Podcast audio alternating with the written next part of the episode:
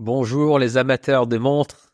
Hello, watch fans, and welcome back to another article on the Real Time Show. This is David, the resident provocateur, ready to push your buttons with some watch talk.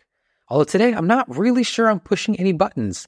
You know, it seems to me that when you break things down, what I'm going to put forward to you might make actually quite a bit of sense. We're talking the watch industry, we're talking growth, we're talking maybe not so much growth looking forward to 2024. As always, we really look forward to hearing your thoughts and comments. You are welcome to get in touch with us in any number of ways. I will share those at the end of the episode. But for now, let's get right into it. What goes up must come down. It works for gravity. It works for the scale after the recent holiday period. At least I hope so. And it works for the watch market. For those who only came into watches during the pandemic, it can be hard to believe that the watch industry would behave in any other way than a rocket ship upwards. But actually, the intensity of the market's recent surge has been nothing short of remarkable. Did you know that there was quite a severe slump in the market in the mid 2010s to the point where Cartier, certainly not the only ones to do this, bought back enormous stocks of watches to prevent them from flooding gray markets, tainting the brand's luxury bona fides in the process. And this was apparently, according to sources I found, happening all the way up to 2018. In episodes 128, 130, and 131 of the Real Time Show, Alon, Rob, and I had a good time discussing predictions for 2024, delivered to us by Clarice, our resident GPT chatbot. That was a fun exercise in examining AI's knowledge of the watch market, but we didn't spend too much time discussing our own personal views of what will happen to the watch industry in 2024. With that in mind, here's my prediction. My hypothesis is that the watch industry will see a contraction towards the back half of 2024 and into 2025, which could end up being painful for certain brands. Okay, so what goes up must come down is a justification for this. But I have to be a little more rigorous than that. So in this article, I'll lay out my case for why the party could be winding down for luxury watchmakers, particularly those in Switzerland. Before I start looking ahead though, let's look back to recent history. According to the Federation of the Swiss Watch Industry, quote, Swiss watch exports reached their highest ever monthly level in November 2023 at almost 2.5 billion Swiss francs, end quote. Keep in mind that these are sell in numbers wholesalers and dealers, not sell through figures to customers.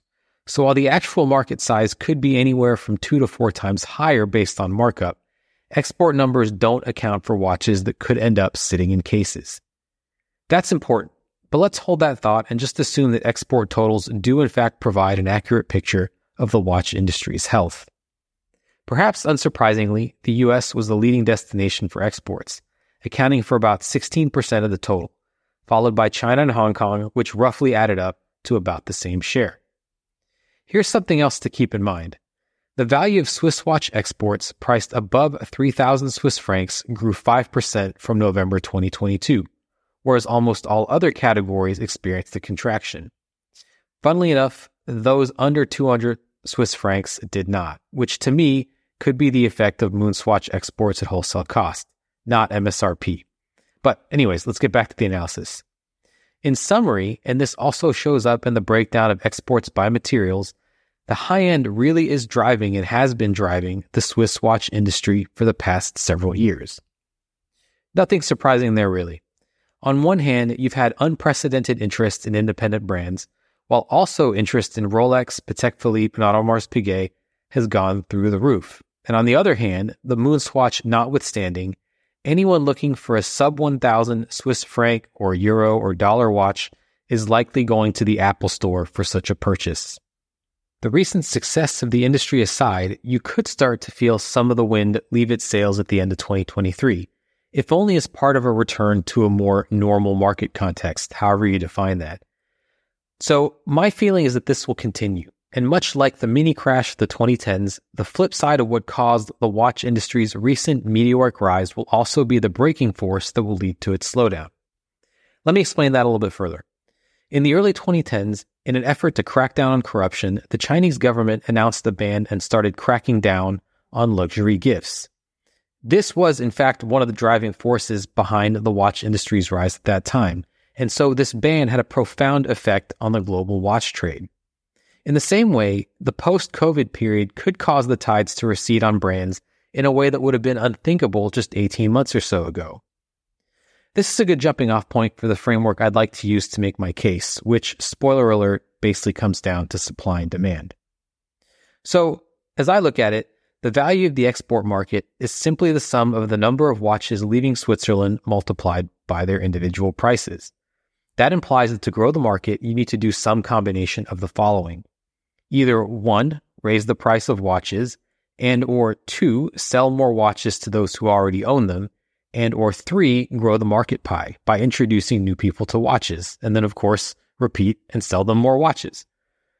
Let's tackle the first point, because this has been the focus of a lot of discussion in watch outlets recently, with brands such as Omega and JLC, among others, raising prices on their bread and butter models, and IWC dropping their new Ingenieur with a five figure price tag.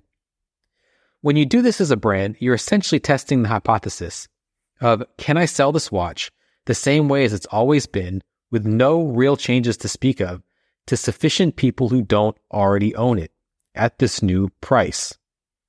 Increasingly, I see this as a very, very shaky proposition. A strong Swiss franc is definitely a factor at play in all of this, but I'd like to focus more on points two and three from earlier. That is to say, selling more watches to those who own them and introducing more people to the hobby. During COVID, people were forced to stay indoors and had very few outlets for the money they were still earning. Although I should note here that this is a privileged group of people. Others, of course, had much more difficult problems to deal with. In addition, governments deployed gargantuan stimulus funds, and for those crazy enough to put luxury watches on credit, interest rates made it appear that this wasn't such a foolish idea.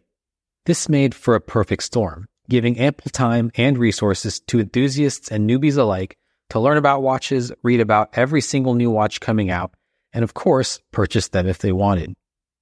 Now, in 2024, though I have no doubt that the watch loving population is higher than it was in 2019, I get the feeling that people have already left the hobby and people will leave the hobby for other things to enjoy or, let's be honest, flip.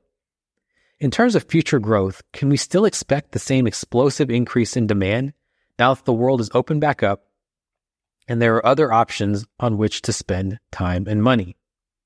If anything, the responses I've read to my account of paring my collection back make me think that COVID era buyers now want to sell off part or indeed large chunks of their collection to focus on the watches or other experiences that give them the most satisfaction.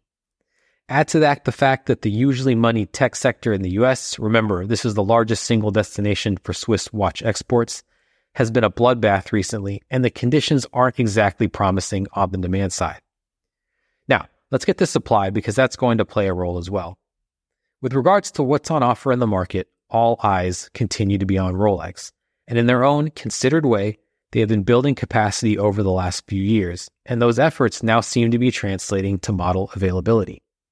Again, this is only anecdotal, but I'm hearing a lot more accounts of people getting the call quite quickly from their ADs.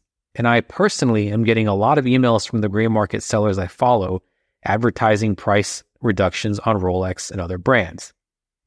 Rolex is really key here because what happens when someone who may have looked at an Ingenieur when a Milgauss wasn't available now can get that Milgauss at MSRP?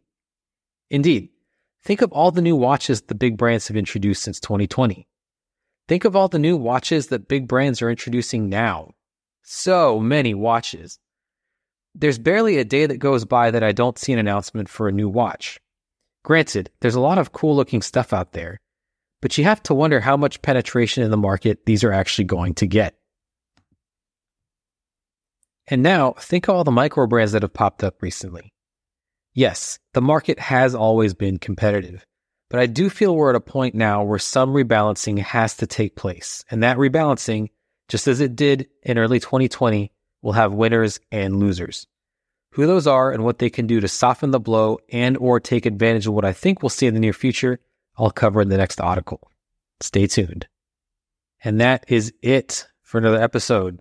What'd you think? Was I on the mark or was I 100 miles off? Do you think we're still on the upward side of the boom and bust cycle or have we truly crested that hill and we are now on the way down?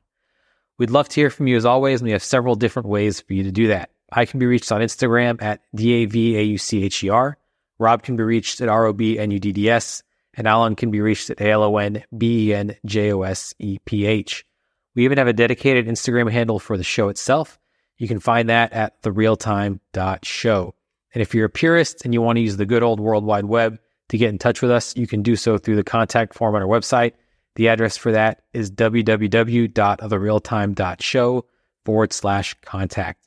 Before I leave, I want to thank you as always for spending some time with me, for sending me your feedback, and we very much look forward to having you join us on future episodes of The Real Time Show.